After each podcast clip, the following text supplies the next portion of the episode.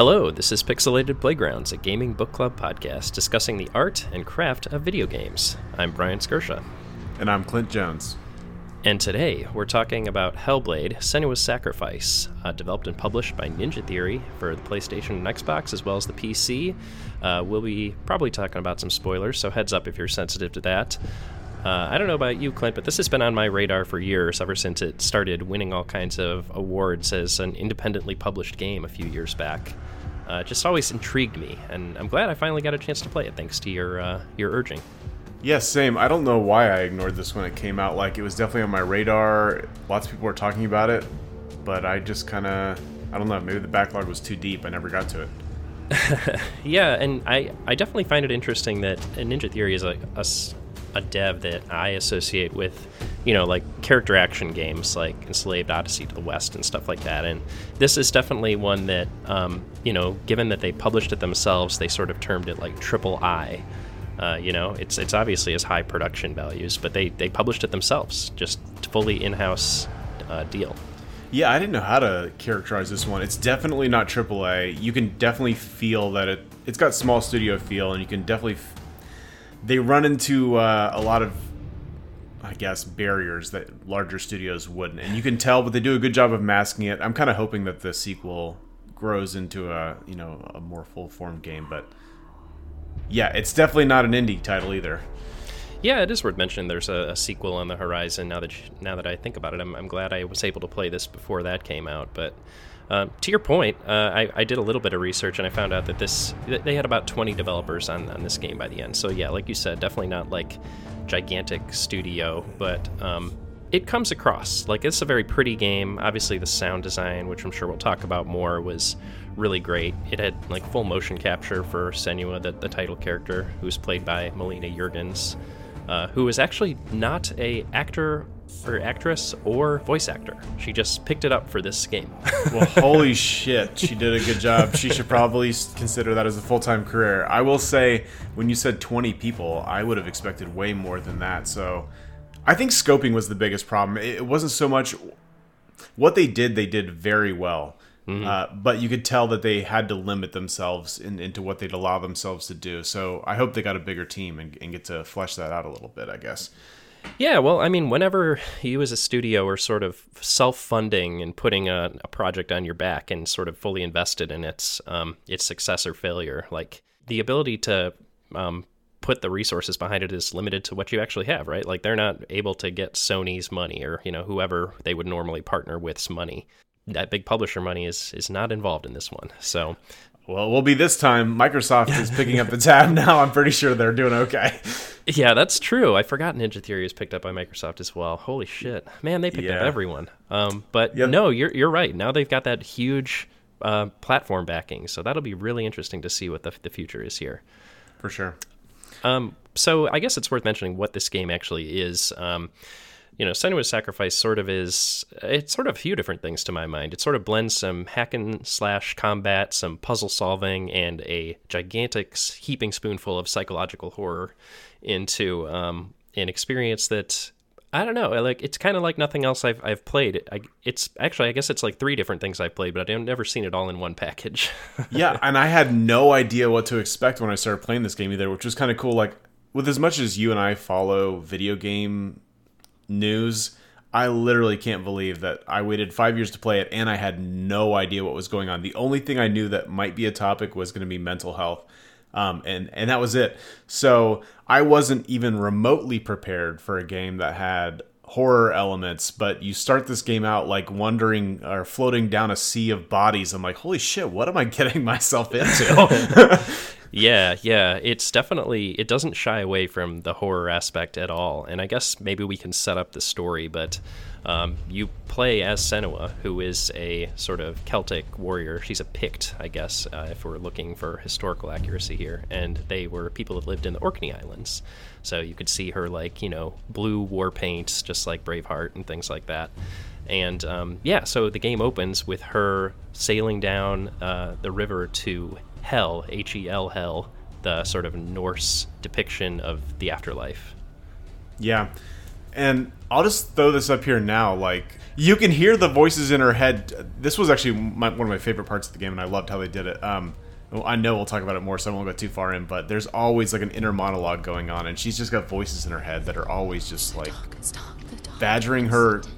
Like you can't go there. No, you definitely have to go. Like they're like constantly fighting with each other, and then she's just trying to move through. But um, yeah, and and that's part of the reason like they did this self funding thing because obviously you know this is a thing that maybe a publisher would would not go for or they'd be forced to tone down. But yeah, Senua suffers from extreme mental illness, psychosis, I, I believe is sort of the medical term, and they really like lean into this. Like they got um, a professor of um, psychology and uh, and such to like fully you know to, check them on, on what they're portraying in the game. So they they didn't like any take any half measures with making sure that they were you know i guess trying to be respectful and give the player like an, an honest read on what being you know the protagonist who has a mental illness would would actually be going through.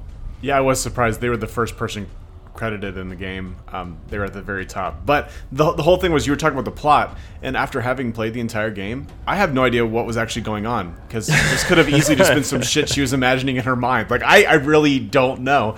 So that'll be interesting to see. Like I don't know what your take was on that, but I just I was never sure that what she was saying had anything to do with reality whatsoever. Yeah, well, that's the thing is they sort of like blend what she's experiencing or what her mind is making her think she's experiencing with with reality. Like there's sort of an unreliable narrator thing going on here. But my take on it is, so she is sailing down to to hell to rescue her beloved Dillion. Uh, by the way, terrible name, Dillion. Like I don't know. I just keep thinking dillweed whenever I see him. like, but at any rate, um, you know, he was uh, killed, and she's like carrying his head to go like save his soul. Um, and I, I kind of like you pick up the story in really like disjointed and piecemeal fashions throughout the entirety of the game, but you find out that you know at some point she was traumatized really badly.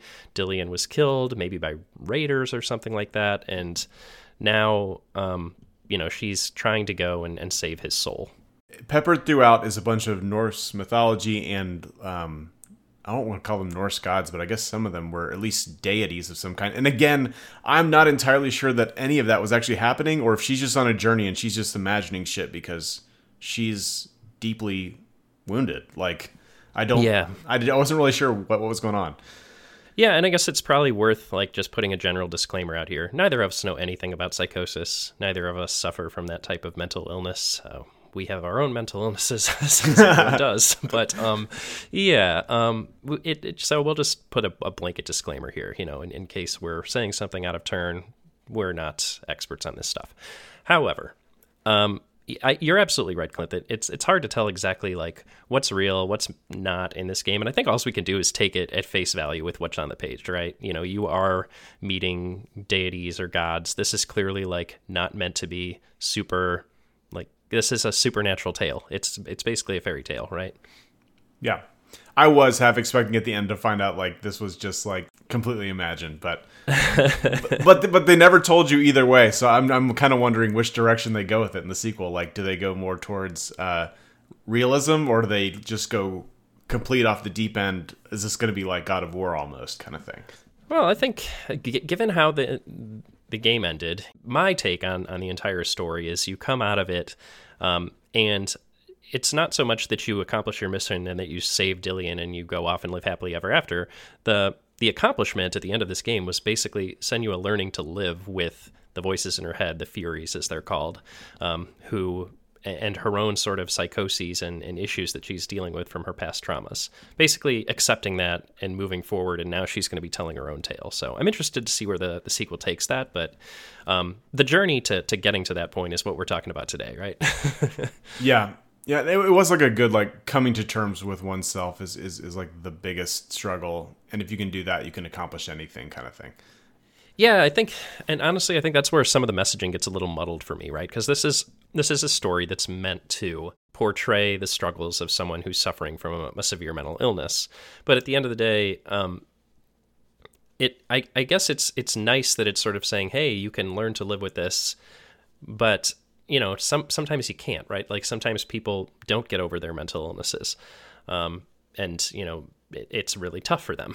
so I'm not exactly sure what it's trying to say with regards to that.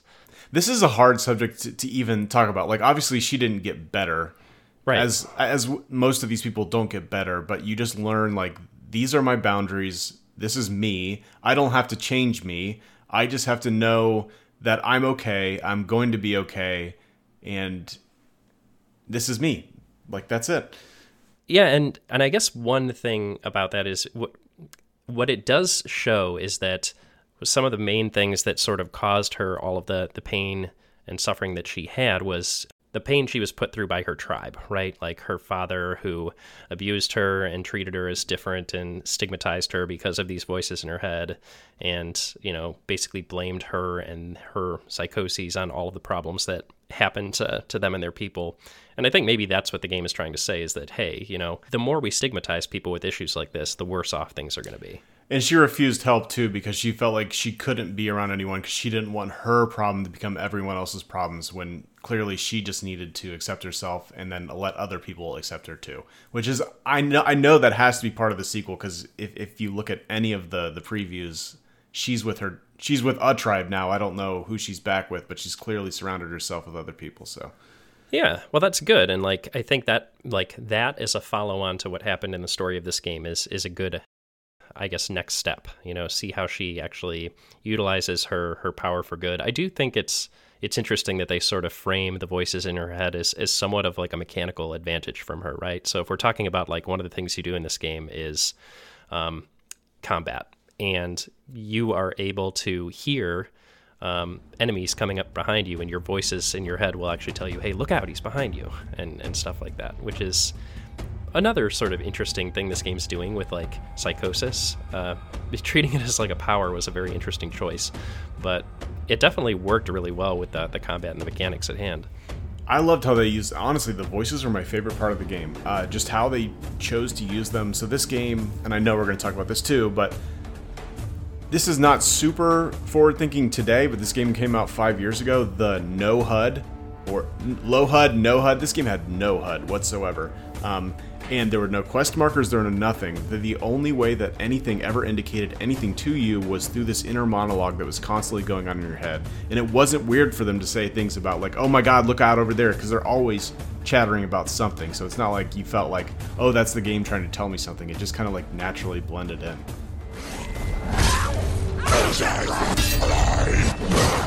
Yeah, and maybe we should talk a little bit about um, that, uh, that just sort of the minimalism of this game and, and how it, I guess, and also the sound design, because you're absolutely right that the, the game, one, it communicates a lot to you through its visuals. Obviously, they're really pretty, and they could also be deeply upsetting at times. uh, there's almost always like decapitated corpses hanging around or things, people on fire, and yeah, it's. lots of, I'm lots of terrible surprised, stuff. surprised you said pretty. Usually it's just horrifying. beautiful- There's some beautiful vistas in this game. Like when Yeah. you're when there are the sunny parts, it, it is really well designed, well drawn out, and well sort of staged. It's it's got a, a great style, like the Yeah. the graphics in the game do and the visuals.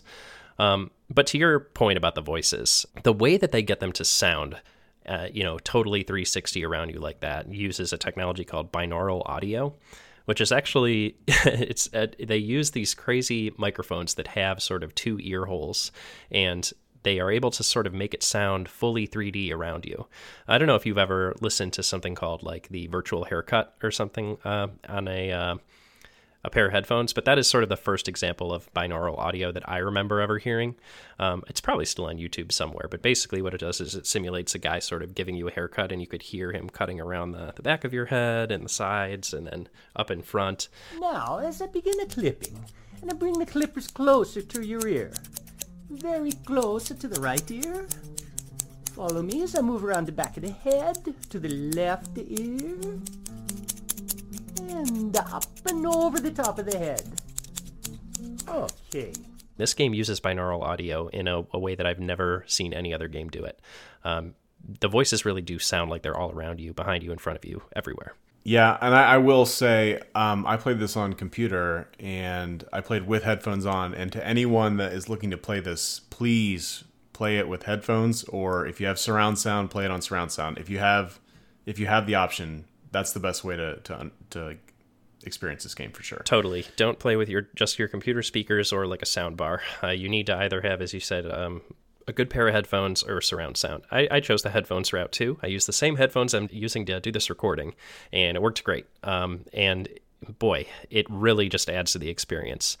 Um, they there's a really great like little feature featurette that they put in the game too that sort of shows you like hey here's why we made this game here's how we made this game. And they do they have a, a, little video showing like how they did the binaural audio. And you can see the little microphone setup with the two ears. And like they actually hired actors and actresses to like run around the microphones. And like yeah. set that like literally it, it it sounds exactly like how it looks. Like there's just people like sort of rushing past the microphone, whispering something into it, saying, "Hey, don't go over there. Turn back." And it's like it's really affecting and it works really well. And uh, seeing that video of how they did it, it's exactly how it sounds. so it's really a fascinating process. Yeah, that was. I think there were several things that were strong about this game. Audio design was the strongest. It's some of the strongest I've ever seen in any video game, and that's saying a lot because I play too many of them. So this, especially for a studio with 20 people, they clearly really honed in on the sound and they nailed it. So that was really cool. The sound design in this game absolutely was top notch. Um, but we should talk about, you know, we're talking a lot about how the game presents to you and tells its story, but maybe we should hone in a bit on what you're actually doing in this game. I know we've mentioned combat. Um, we mentioned horror aspects, but what we haven't mentioned yet um, are some of the mechanics the in the game, the puzzles. Yeah. So this, I think, you know, by volume, I think this is what you spend most of your time doing, and it was absolutely my least favorite part of the game.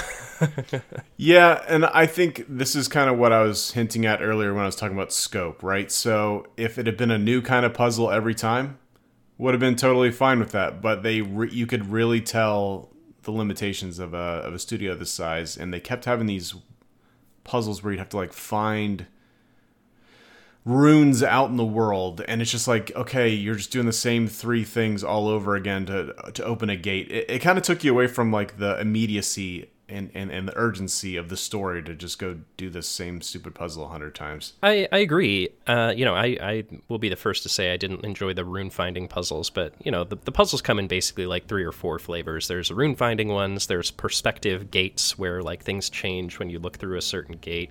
There's sort of line up the pieces puzzles where you, if you look at something from a certain angle, they snap into place.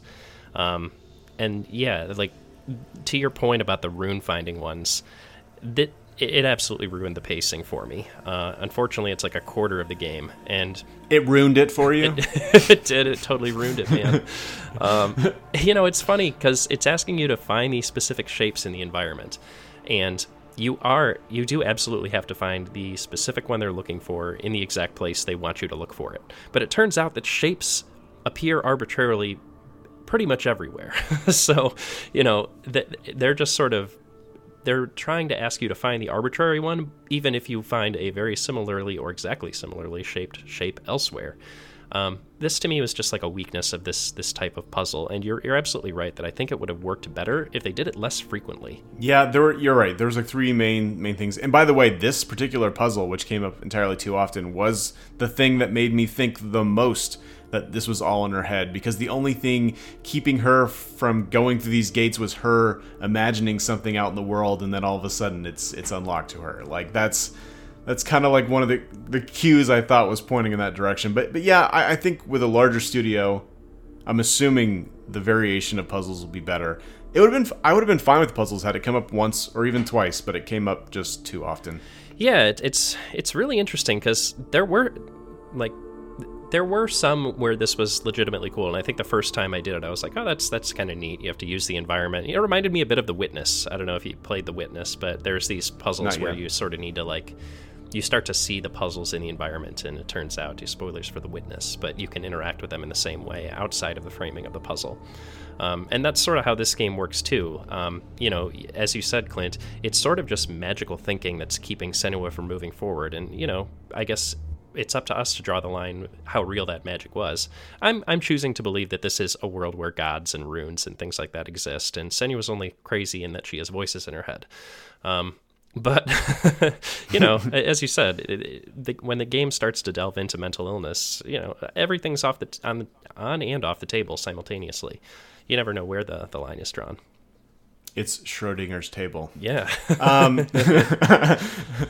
uh, yeah. So I think this will be fine in, in, in the next game. So not worried about it. And, and to be honest, I know I was frustrated by it too, but the rest of the game was so good that I still think the juice is worth the squeeze here. Like, I was like, okay, it's annoying. I got to go find these things, but it'll get me to the next part, and I'm super excited to see what happens around the next corner, so I'd always keep going. Yeah, the, the story is like disjointed and, and odd as it is, it, it does still pull you forward, and the game is trying to do such an interesting thing by telling the story about a, a protagonist with mental illness and, um, you know, doing such interesting things with its sound and its design and its graphics and uh, it, it, kept me moving forward. Um, to be sure, it's so rare to see like a game do a decent job of portraying mental illness. Media in general generally does a pretty shitty job with this, so it was, uh, as you said, worth the squeeze for me.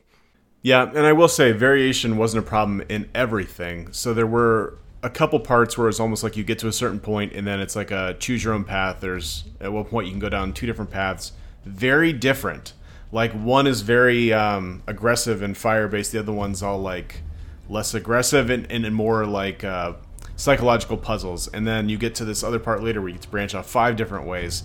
And I was worried that every time I went into one of those trials, it would be like the other ones. No, they were all very different. There's like one it's very horror based, and there's one that's like run and hide, and then there's one that's like you need to be aggressive and fight something, and this one's you got to solve a puzzle, and they didn't do any kind of repetition within those at all. So I feel like some of the puzzles were filler, but the bespoke moments were very well done and made you almost forget about the other pieces once you got to them.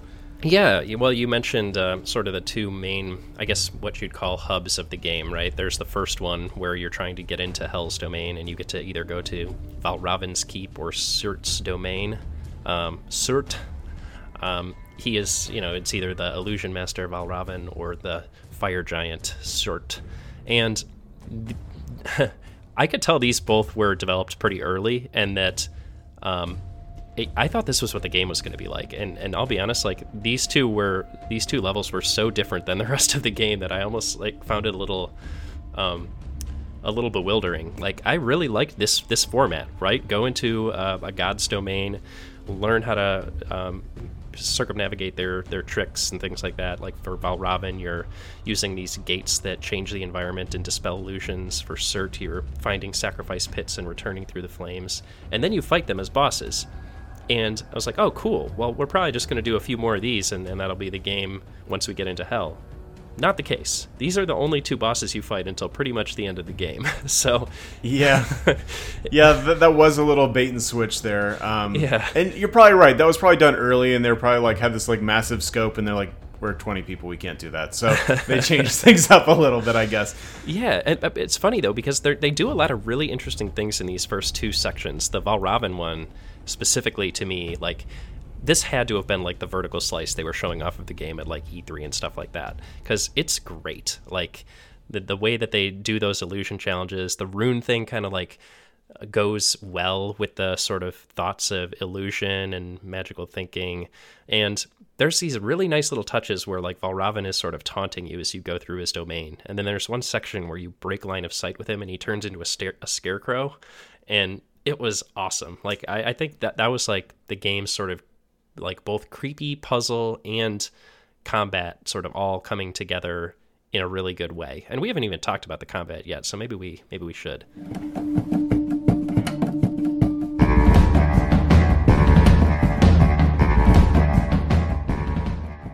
Yeah, I will say uh, the combat suffered from the same thing that the puzzles did, in that there wasn't a ton of variation, but holy shit, did they manage to keep it tense? Yeah. So like while there wasn't extreme variation, they never pulled back enough for you to feel like you never had a minute to be bored with it because it was always pushing you.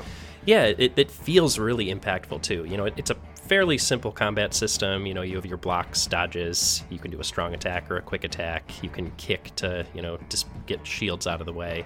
But to your point, like when you get hit in this game, you really feel it. And like, um, when Senua's down and like she's about to die and she gets like one last chance to get up, like it is very intense.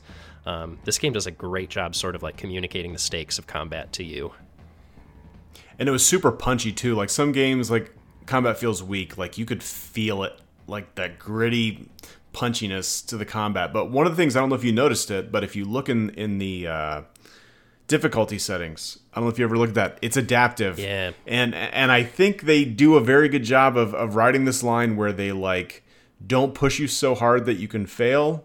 Or, or that you will fail every time, but they also just try to keep it that line where it's always tense. You never, no matter how good you are, it's just gonna like tweak it to just Yeah. keep it a challenge, which which I think played off very well. Yeah, and they were able to do this because, as you mentioned, Clint, no heads up display, no UI, there's no health bar. Um, y- You kind of just get to see Senua getting more and more bloody, I guess is, is the best way to put it. And to that effect, there's also Yeah. a, a death mechanic that affects her appearance as well. Sort of, but before but before we get to that, I will say you can see the same things with, with the enemies. Uh, no health bars there either, but you can see them becoming ragged. Like they don't move like they used to. They'll be clutching their side. Like that was the visual cues very strong. Again, for a game today, we just had Ghost of Tsushima a couple years ago that pushed really hard in this direction. Yeah. but this game was several years ago. Like I feel like they were one of the ones one of the brave first people in this in this industry to be like, we're not doing any HUD. Yeah. I mean, not not minimal HUD. We're doing nothing. Yeah. So You don't need to, the player to see all the numbers around everything. You don't want them to see like, you know, the uh, Senua does five damage when she does a strong attack and three when she does a quick attack. You know, it's just literally just show them, don't tell them. right, which could be frustrating. We both had frustrating moments. Yeah. Especially with the puzzles because they don't they use the voices to try to like cue you, Mm. but they don't overdo it. And if you missed a cue from the voices, well, they're not going to hold your hand, and you're probably going to end up looking it up. But Yeah, and you know, me being, um, I'm more of a visual person than an, an audio person, I guess. Uh, let's put it this way: whenever I watch a TV show, I have subtitles on. So when I was playing this game, you better believe I had subtitles on, um, so that I could both, you know, if I missed something or didn't hear it the first time, I could glance down quickly and read it. And to your point, Clint, like sometimes you do still miss stuff because either you cut off the the voices in your head or move to a new area and they didn't say what they needed to say, and it's sort of like an imperfect way to deliver information, even if it is really unique and, um, you know, innovative. So you know, give and take with that. Yeah, it's hard to know when to listen to them too because they're constantly jabbering. It's not like they're you walk into a new area and they're like, "You should go check out the red door." Yeah. They're like constantly like telling her she's not good enough. Like, no, you can do it. Like they're like constantly fighting with each other in in your head. Um, so yeah, sometimes it's easy to miss things because they just never stop. But you were talking about the death mechanic. This was a farce. Yeah. Uh, but it sure as hell put the fear of God in you at the beginning of the game. Yeah. Well, I, and this was interesting because I remember this game got a lot of heat when it came out for this. Like, basically, they tell you, like, there. This is one of the few times the UI does pop up and says, you know, Senua will, over time, if you continue to die, have this rot, and if it reaches her head, the seat of her soul, your save progress will be deleted. And they use like that word. They're like, your game file will be deleted. They're they're basically like saying, hey, you know, we are. This is serious. This is basically a roguelike now. Yeah, they they basically they flat out tell you you will lose your progress, and I can tell you uh, because I immediately looked it up because I'm like, is this game a roguelike? Had I not looked it up, I would not have known that. No, this is not. This is just another way that, that they're messing with you and making you. They're like fucking with your head Yep. as you're a person who's has their own fears like this in their head. Like Yep. I don't. They're afraid of failure. She's very afraid of failure, and they made you, the player, very afraid of failure with her, which was a very interesting way of doing things. Yeah, I I like this as like a bluff. Um, I think the use of like having it as a message from the developers, like basically, you know, th- th- there's very few things you can treat as canon in a game, and like if a window pops up and tells you something about the game and its mechanics, like you're supposed to believe that. it's and and to, and to our point earlier, it's literally the only mechanic they're ever explicit about Yeah. in the entire game. yeah, and and to your point, like this is a game that, as we said, is sort of playing with that line of like, hey, what's real, what's not, what are you imagining? And um, I guess you know I like sanity mechanics in games. It's a fraught thing, but you know I'm I'm a fan of. Um, What's that GameCube game? Eternal Darkness that did sanity effects really well. And, you know, th- this sort of reminds me of that a lot. And I understand why it got heat when it came out because it is like a big bait and switch. Um, but, you know, I, I, I, I'm glad they did it. I think it, it was interesting. And it did, like you say, raise the stakes, which I think is most of what this game's choices are in service of. Raise the stakes, make the player get involved, put them in this person's shoes. Yeah, I thought it was uh, a cool choice. I was pissed when it happened, but it it did it definitely put you in the time and place, and, and they gave you the feelings. This game's about making a feeling. It's a feeling of dread, um, fear of failure. But uh, I also like kind of knew that it couldn't possibly be a roguelike because roguelikes are never this bespoke, Right, right? right, right. It it's this was very tailored. Like if you had to go back and play that whole game again, You're just doing the same thing.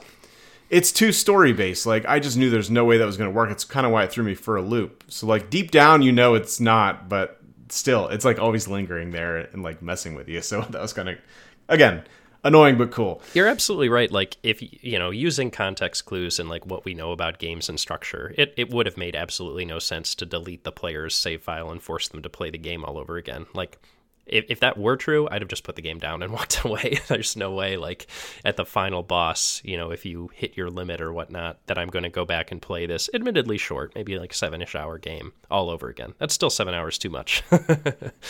Yeah, and with no variation, there's Right. just yeah. Yeah, that that's the reason roguelikes roguelikes work is because of that proc gen randomness and you know things like that.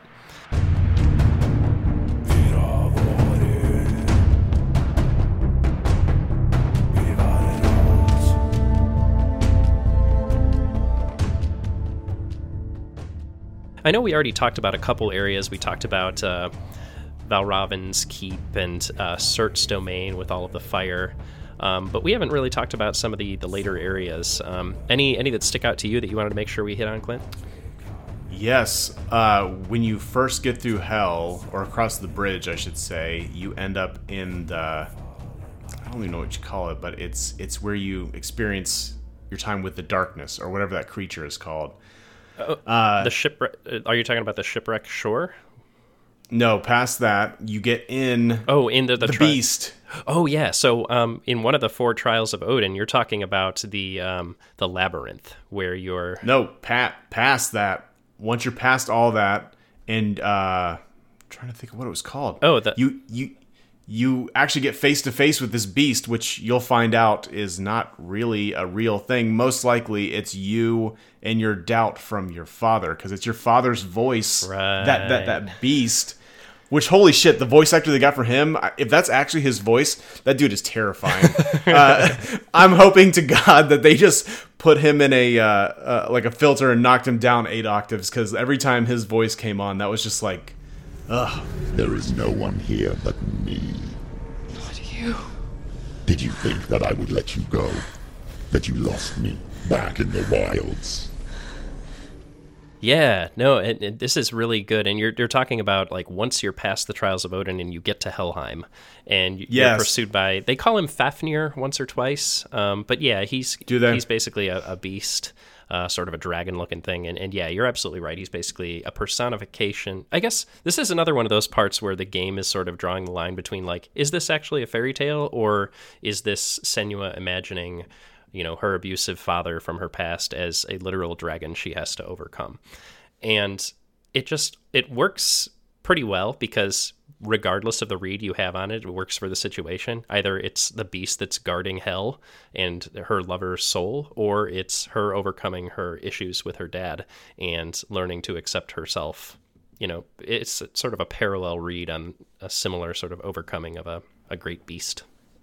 Yeah, and the way this plays out is you go into, I would guess, what I could describe as a darker dungeon kind of area, and it's all about light and dark. If you're in the dark, the beast is out to get you, and you don't know from which way it might pounce. But holy shit, you better get to that next light fast, or he will get you. Yeah. and like it's just constant, like, and you're doing the same stupid puzzles again. You're you're looking for runes, you're looking for this, but you, that's just like the key to the next area the interesting part is just like the feeling of dread and constant like being uh, hunted and and oh my god like you get through this terrifying area only to get knocked down again and like you you lose Dillion's head and it just falls deeper down the pit. Like you felt like it took everything you had To get to that to get to this one point and then it just like nope. You've got to go way further down that hole and you're just like I don't even know if I can do it. Yeah. Like, can I even? Yeah, it's like sand through your fingers, and you just realize that this is like the nadir of, of the game in terms of like how Senua is feeling. Like she is definitely like, oh man, I'm I'm really in for it now. And you know, her deciding to continue on is is really good. And you're right that that Fafnir scene did really work for me. Like I think, you know. The beast is really scary. You do get a really titanic fight with it for your third and final boss of the game that you fight, pretty much. Um, it's so funny that they did that boss thing and then immediately decided to like throw it out and only did it again at the very end. But Yeah. and I, I, another just random thing that I need to hit on is they also have these balance beam puzzles or balance beam sections that they just sort of randomly pepper in. I don't even know if you remember that, but it's just so so funny that they just sort of they have this bag of like seven tricks and they are just sort of pulling them out when they feel like they need to like slow down the action for a bit so you're not getting too much story all at once. Um, which is a shame because you know I honestly think this game would have been fine as like a walking simulator with some combat sequences. Um, yeah, you can tell they definitely tried several things, but I, again, what they focused in on was super good. Yeah, I yeah. really want to see this with like with with a chance to get a bigger scope on it because the story was amazing, the sound design was amazing. I was constantly engaged. We didn't even talk about the guy. Uh, so the guy that does Oh, the uh, Um, Druth, the uh, the sort of slave slash narrator who's helping you navigate all of the uh, the the afterlife. Basically, he is a former slave of the Norsemen who learned their legends and is guiding Senua throughout the whole thing. Yeah, it's like her history. Like you don't live her whole life, so you don't know why she knows what she knows. So the way they portray that to you is her remembering the stories that he told her. Yeah. And he is like the historian of the game and explains everything, kind of like Mimir is in uh, God of War. Very very Mimir it's like- vibes, yeah. yeah, like why do you know this? But uh, he was so engaging and interesting. Like his voice acting was crazy good. Yes, his name uh, is Nicholas Boulton, by the way, the voice actor for that. And yeah, he's fantastic. He, the scene that he did at the end, where he's describing Ragnarok, like literally like chills. He he was so like passionate and into it. Like it was awesome. And um, I think he, you know, he he really like serves as a good sort of go between between the player and Senua because obviously you don't get her whole backstory. That's part of what the game is doing is doling it out to you as you go. So he's there to sort of act as a guide um, and contextualize things. He's, as you said, an excellent addition. Yeah, this probably only had a cast of what, maybe five or six people. Yeah, that, but e- yeah, every last one of them was just stellar. They each could have won an award for for for their performance in this game. It was so good. Yeah, and interestingly, like they used, um, you know, they used uh, Nick Nicholas Boulton, Druth, and uh, Senua, Melina Juergens actual appearances, and they did FMV sequences at times in the game. I don't know if you noticed that, but like they would at some points overlay the actual action on the screen with FMV, which I haven't seen FMV used since like 90s adventure games. Um, but it worked. Like weirdly, like sort of how they melded the on-screen graphical motion capture version of these people with their FMV actual filmed counterparts, like really works. And it see it serves to like really highlight the emotion and the the story that's being told on the screen. Yeah, it all played out very well. Again, there were so few misses in this game that I think that's what made them even stand out more. Like because it was so excellent, the parts that didn't hit just stood out like a sore thumb, just because everything else was so great around it. Yeah, that's the thing is like they they hit such high highs with like what they were actually setting out to accomplish that this game almost feels hamstrung by the fact that oh we need to like make this at least a seven to eight hour video game. So how do we pad it out? And it, you know those puzzles and the things that, as you said, like added the friction to this that we didn't particularly enjoy. It sounds like um, that like that really did feel like padding. And as you said, like finding a way to make some more engaging puzzle mechanics to interrupt, for lack of a better word, the story that they're trying to tell might just be like what pushes this over the line from being a really good game with some short, or really great game with some shortcomings to just an overall great game. Sorry, you got a 9.5 instead of a 10. Sorry, you 20 people that put this together on your own. It wasn't quite a 10 out of 10. Yeah, and I would never, No, I would I- never poo-poo it for that. Like, obviously, this, Oh, this game is like a huge accomplishment for the team. I love this game, and anybody who would ask me, and maybe some people who won't, I think you should play this game. Yeah, I, I, I you know, I, I'm maybe I'm maybe a little cooler on it than you. I think if you know what you're getting into going in, and know that it's going to be engaging and worthwhile, but not necessarily fun every minute from moment to moment, then you should play this game. Well, okay, so this had feelings of Resident Evil at times. I'm assuming that was one of the things that you were going to say it was like, right? Not really, because I, I think Resident Evil is more like mechanically interesting to me. Like I enjoy playing Resident Evil moment to moment, like navigating the spaces that they put you in and solving the puzzles and you know getting around the zombies and things like that. Like that still feels good to me. Um, there's a lot of this game where I was strictly in it to see how how the story played out and, and where all this was going and what message it was trying to say about this protagonist, and everything around that. Um, especially the puzzles was just like all right i need to get through this so i can get that next piece of goodness Fair enough. And that's kind of how I feel about horror games. Like, I don't love horror games, but there are several horror games that I do very much love. And it's sometimes it's not the moment to moment that I enjoy. In fact, I'm like, why am I fucking playing this? I hate this. I hate the way that this makes me feel, but I still want to get to this next part and see how it turns out. And that's how I sometimes felt about this game. But it was the payoff was always worth it. So. Yeah no I, I'm, I'm with you and i think that's really like what it comes down to like the the story was worth engaging with the message it was trying to to give you about you know what it's trying to say about mental illness and living with that and, and how we treat people with mental illness and how that affects them. Like all of that is absolutely worth getting through some of the friction that they put between you and the story me, namely the puzzles. I didn't mind the combat. I thought the combat was great for what it's worth, this game has one of the best counters, best feeling counters in a game. It feels so good to parry enemies in this Oh game. yeah, when you block and hit them again. Yeah. Actually, I would say that, that most of the combat is centered around the counter. Like she's she is physically smaller than than any of the, the things coming after her, and they all seem imposing. So it's all about timing and counters and dodging. That's about the big the big point. Because you went head to head, you're gonna die. Yeah, yeah, for sure. It's definitely one of those um, situations where you are uh, a smaller, maybe unsuspecting character who's overpowering much larger foes, and it, you know, all of the enemies you're facing are, you know, Northmen, right? They're Vikings. They're gigantic, like monster beasts of men, and you're just uh, Yeah. a rather skinny lady, and you know, you're kicking their asses, which is great. I'm sure they hated that.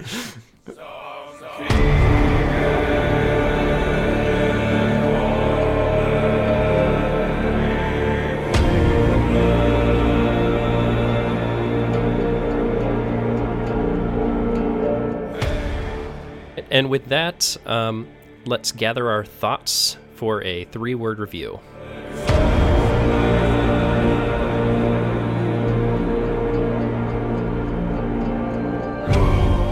My three word review is not fun, engaging.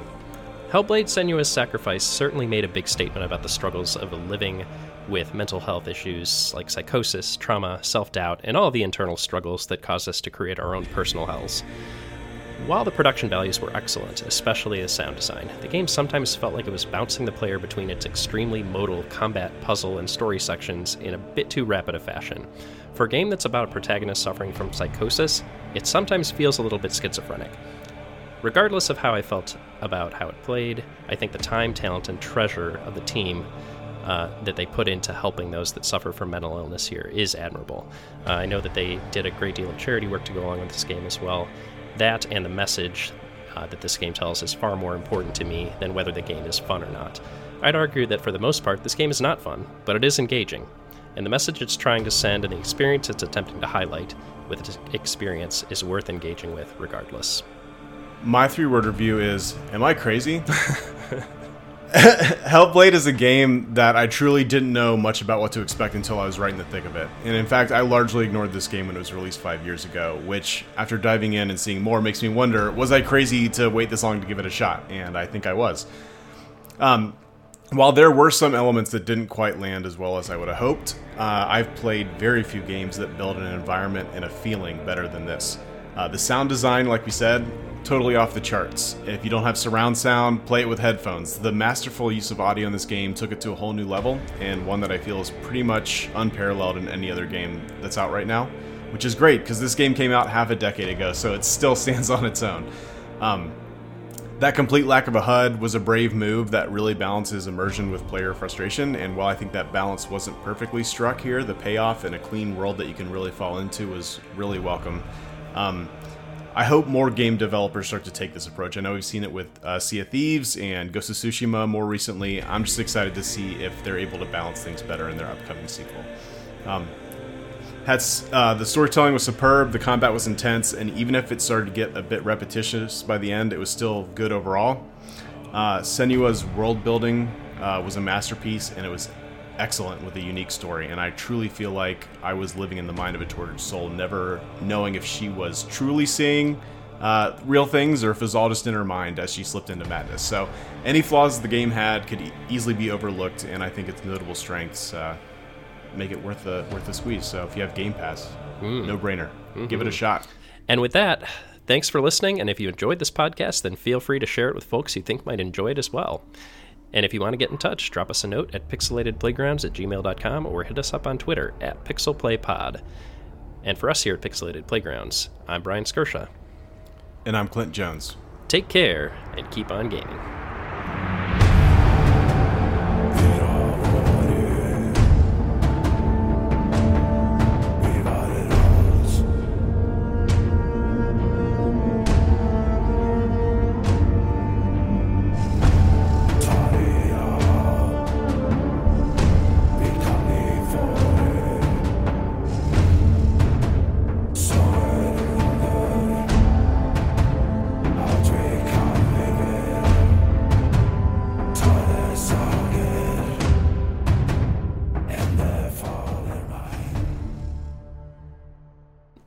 I, mentioned this in my three word, but um, I I want to talk about the the charity that they they did and sort of them putting their money where their mouth is with you know giving a crap about um, mental illness and you know its portrayal in society and, and how that all works. And um, I was looking it up, and this game actually.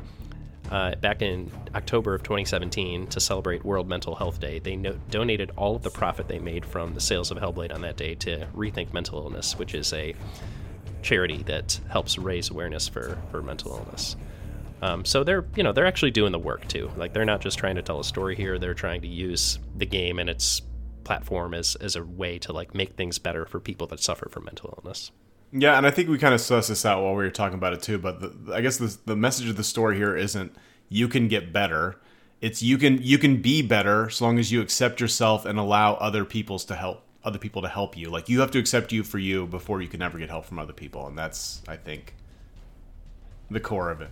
I, I agree with that, but I also think that it's a message to those of us that are playing this game as maybe people who know folks suffering from mental illness but don't necessarily suffer from it ourselves. And the message is don't stigmatize people with mental illness and don't stigmatize mental illness.